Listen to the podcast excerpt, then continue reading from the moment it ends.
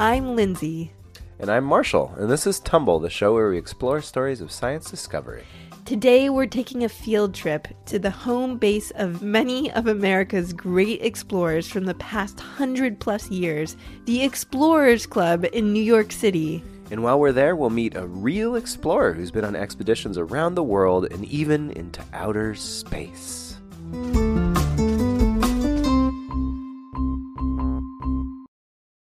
All right, all right. So tell me, what is the Explorers Club? It's a famous club that you might get invited to join if you do some awesome exploring. And before we meet an explorer, I wanted to know because this is a show about science, if kids thought that you had to be a scientist to be an explorer. So Fiona and Ryan, who are both 10 years old, had this to say. Not all explorers want to do scientific things while they're exploring. Some of them just want to like find something or discover something. I think that when you explore, you're really learning. I think that you really don't need to be a scientist to be an explorer. So I agree. I mean, scientists are not, explorers learn a lot. So, but why did you want to know? Well, we featured a lot of exciting stories about discovery and exploration on this podcast, and we know that being a scientist gives you the tools and skills to explore everything you can think of. So I got this chance to visit the home of a club that has contributed a lot to science, but you don't have to be a scientist to join. You have to be an explorer to join, right? Yeah, but here's the catch your expeditions have to contribute to science. It's sort of like being an, a citizen scientist, but the very most extreme version of that. Uh, what do you mean by citizen scientist? I think you should explain that. Yeah, I will. It's someone who volunteers to contribute to scientific research, but is not trained as a scientist. It's just curious people like you and me and the explorer we're about to meet has been one his entire life. I'm Richard Garriott de Cayeux is actually my full last name, and you can say I'm a, a private astronaut and video game developer. He's also a board member of the Explorers Club. He sounds pretty awesome, like a private astronaut. In here, that's actually a, the hatch to a Soyuz spacecraft, uh, the vehicle that I used to fly myself uh, to the International Space Station in 2008. Richard actually has an office in the Explorers Club, but whenever he gets the chance, he's outside exploring. And with exploring, it's like you can still find a lot of places and things where there's a lot left to know. Richard told me that he's recently gotten really into what's called extremophile life forms, these tiny little organisms that can live in extremely hot or otherwise totally unfriendly environments. Like junior high cafeterias. so, for example, just this last Christmas, I took a family expedition down to El Salvador and Honduras. And when I arrived in the country, I realized that there were a lot of volcanic vent sites. I called some of my research partners back in the United States saying, Hey, has anyone ever sampled this region of the world for extremophile life forms? And the answer was no.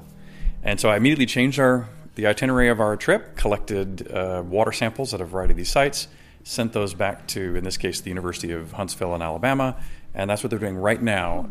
And so you're saying that any family can have their own exploration? Yeah, well, in fact, that goes back to something that I learned as a, as a youngster from uh, really from my family. I grew up in the Boy Scouts. And the Boy Scouts have this uh, motto when you go out camping in the woods leave nothing but footprints and take nothing but pictures.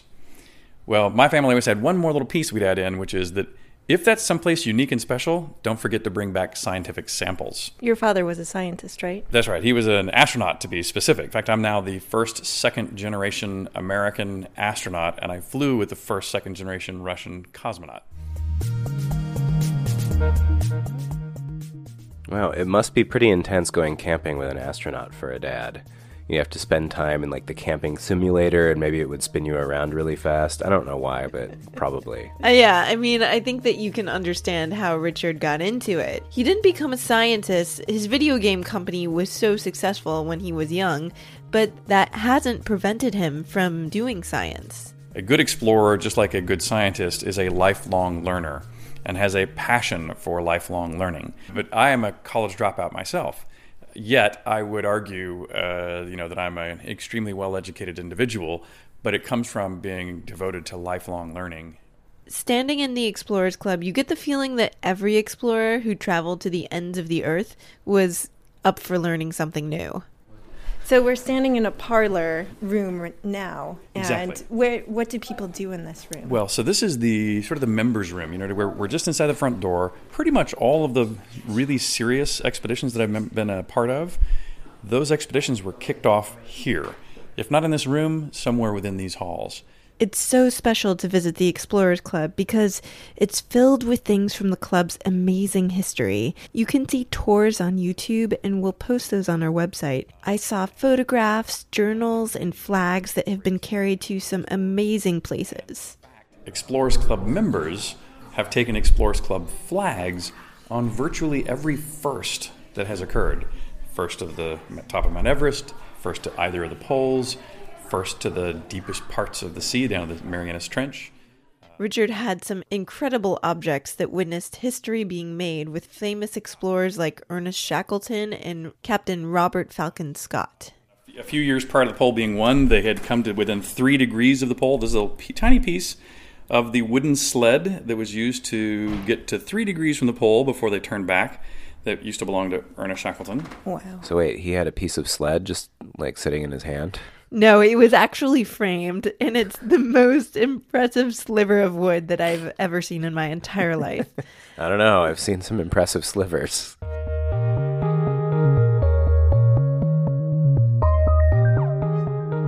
So where has Richard explored?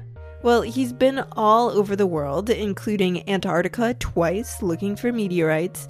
But he says exploring extreme places is a different game than it used to be a hundred years ago. It's not the quite same level of unknown.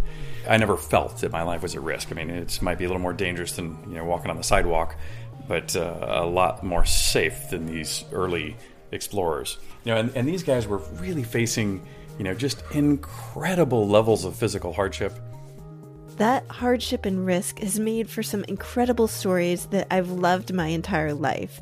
So you can read about the race to the poles or the first summit of Mount Everest or even landing on the moon. Those were all Explorers Club members.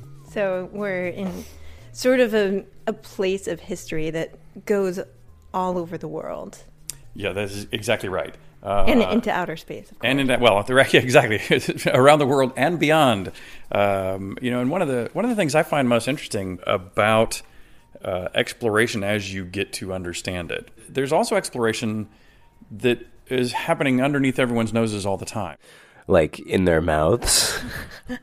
I think what he means is that we can all be citizen scientists because there's a lot of ways to contribute to science just by observing interesting things near where we live. And we can go to the gutter right outside our house right now, or when you're feeling better, to find something out of this world. Finding meteorites is something that most people think is very unlikely and very rare. But in fact, almost everyone who's listening to us today can go find one right now. Grab a magnet, go outside your home, find a place where the water is funneled off the roof of your home or building. Hopefully, find a place on the ground where that water spills out. And your roof will have been collecting grain of rice size meteorites and depositing them on the ground wherever the water runs off for years. And so all you do is take out a magnet, rub it in the dirt, you know, right uh, around where the water you know hits the ground. But if you take that and put it under a microscope, there's pretty darn good odds that you will find a handful of very small meteorites that you'll be able to recognize by their being iron and having this magnetic property to be picked up by the magnet. Well, that's so awesome. So like space stuff in your gutter. Yeah, space stuff ends up in your gutter, and along with maybe some other magnetic stuff, you'll recognize a micrometeorite because it would look either perfectly round or pitted, like it's hit up against a bunch of different stuff. If you have a strong enough microscope, you could see a fusion crust from the rock heating up as it falls through space and then quickly cooling. So did you go meteorite hunting with Richard Garriott? Unfortunately, I did not because he had to move a piece of his spacecraft with an Uber that was coming in three minutes. So the Uber spacecraft app. Yeah. That's like an Uber extra, extra, extra, extra, extra large. yeah, But I saved that from the Explorers Club so we can do it together at home. I'll go get my magnet.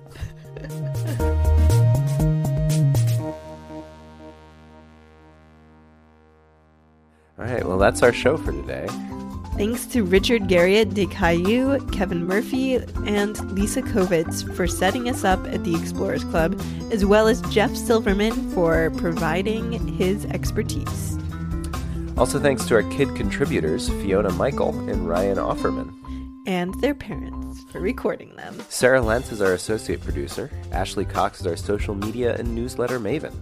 I'm Lindsay, and I wrote and produced the show I'm Marshall, and I made the music. and made the cheesy jokes.